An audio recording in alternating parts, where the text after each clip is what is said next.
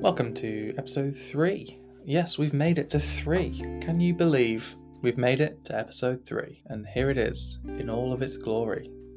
I spent a lot of the last few weeks chasing chasing invoices from from promoters, which is an absolute pain in the ass. Sure, they've come they've come to the all you can eat seafood restaurant, but boy, are they fumbling for their wallets. Are they they are patting their pockets down for weeks and weeks and weeks. They have they have eaten all the fish they can. They've they've got the cod, the trout, the the plaice, the bass, the, the they even they even went for the expensive shellfish.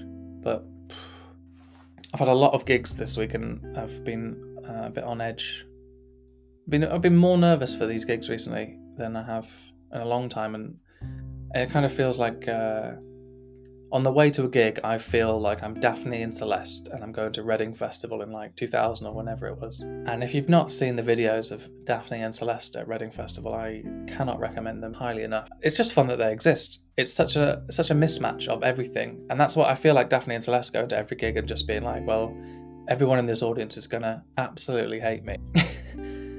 it's honestly the clips are so funny because they come out they're these two sort of really young American girls. This is back when Reading Festival was an actual proper rock festival. Sam Fender's not wasn't wouldn't be headlining. Let's put it that way. Nothing against Sam Fender, but Sam Fender, if you're listening, you're shit.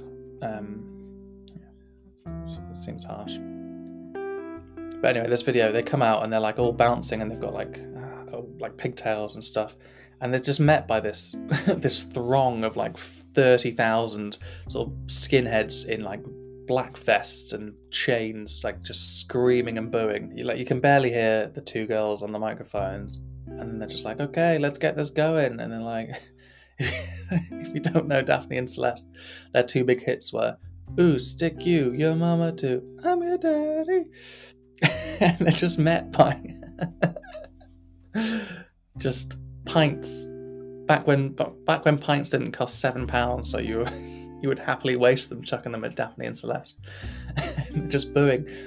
And at one point, one of them, Daphne or Celeste, who, who knows, she, she's she hears someone just, just screaming "Die!" and she's like, "Die? Yeah, I will, thanks." And it's just horrendous. And they're like, "Okay, our final song," and then they, they just burst into U G L Y. You ain't got no alibi. You ugly.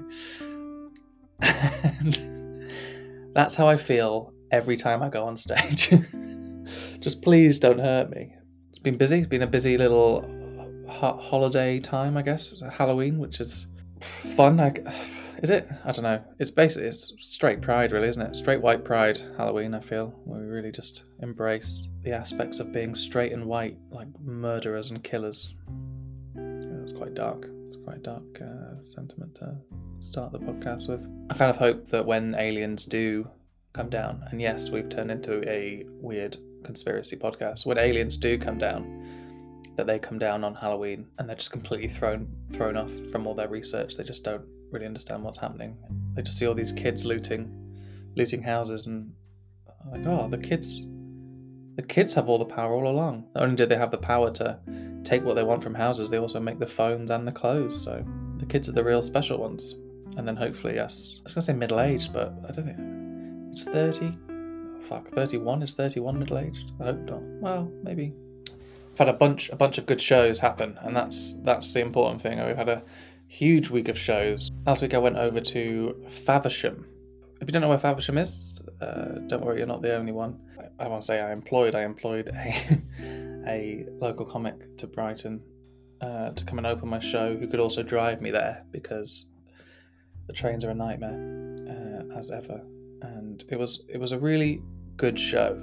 Really really good show. It's so fun doing like a long time in front of people. I did 50 minutes of my my show that i've been working on for a long time. This seems ambitious and i'm really happy with it. I'm proud as punch with it. Um, it's just it's just fun to do and i've got a load more lined up getting ready for edinburgh next year like getting feedback after the shows too because it's it's nice to I feel like with a long long show people sort of get to know you a bit more and they're a bit more invested in you than they would be when they've seen you over like five or ten. There's always people will always give you feedback no matter what and after this particular show a, uh, a lady from the audience came up to me and she uh, she she recommended a type of therapy for me, which you know that was that was new to me. I've never been recommended. I mean, I've been recommended to get help on a on a daily basis, but she recommended a specific type of therapy she thought I would benefit from, and it was uh, EMDR therapy, which I looked up in the car home. and you know when you've had a good show, and and then you spend the rest of the evening figuring out how someone could sort of diagnose you through the show. I don't know. I don't really understand. Anyway, EMDR is eye movement desensitization and reprocessing. It sounds very uh, futuristic. It's used to prevent like traumatic life experiences from having the same sort of impact on you currently as they did now. It's sort of like resetting resetting the association between between the two things. It, it sounds quite interesting. But I, I think I do think people sometimes forget that you are putting on a show. They've went to, they've gone to see a show. They haven't just gone to see a man have a break, have a breakdown. Um, and like even talking to her afterwards, I was like, oh yeah, but like, like look at look at me, like we're talking now and it's fine. And she was like, yeah, but you know, it's like. But anyway, she was uh, the nice thing to put in the bucket, I, I suppose. But the, the show was great. We uh, sold out, sold Faversham Fringe out, baby. Um, which is good. I made made money at the Fringe. I did one show and I made money.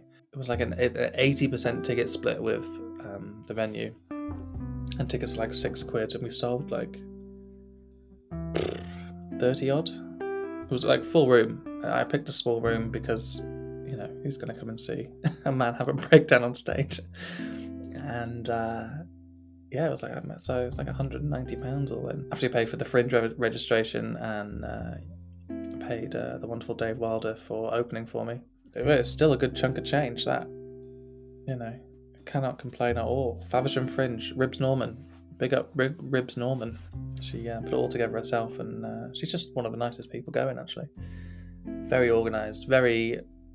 She, I mean, she was involved in. She had a hand in every person's show. She really uh, can highly recommend like putting a show in next year. So my my girlfriend is a couple of years younger than me. When we we have been out or we go to the shop and buy some beers or whatever, uh, we're we're clearly together, and she and she will get ID'd, but I but I won't get ID'd. And I think that when she shows the ID and they and they accept that she is, you know, well above the legal age. Uh, legal age is a of you know in, in every sense. I think I at least deserve an apology from them. Do you know what I mean? Like, yes, you're doing a job, but you are also at the same time suggesting that I am a predator. oh, that could be that could be cut very Just a FYI for uh, for any members of uh, anyone that works in retail or behind a bar or anything. Just just just ID both of us. I mean, clearly, just I mean, it's just it just makes me feel. If you're not going to apologise for calling me a creep without saying that I'm a creep, then then just just ID us both. It, it give me a nice. I look like shit. Like, are you actually checking how old is she, or are you just checking that she's safe? Like, is that? I don't know where I'm at with my life. Uh, and that about that, uh, that'll do us for today. That's got to be about 13 minutes or so. Um, hopefully, there's some nice pitter patter music to, uh, to close us out. See you next time.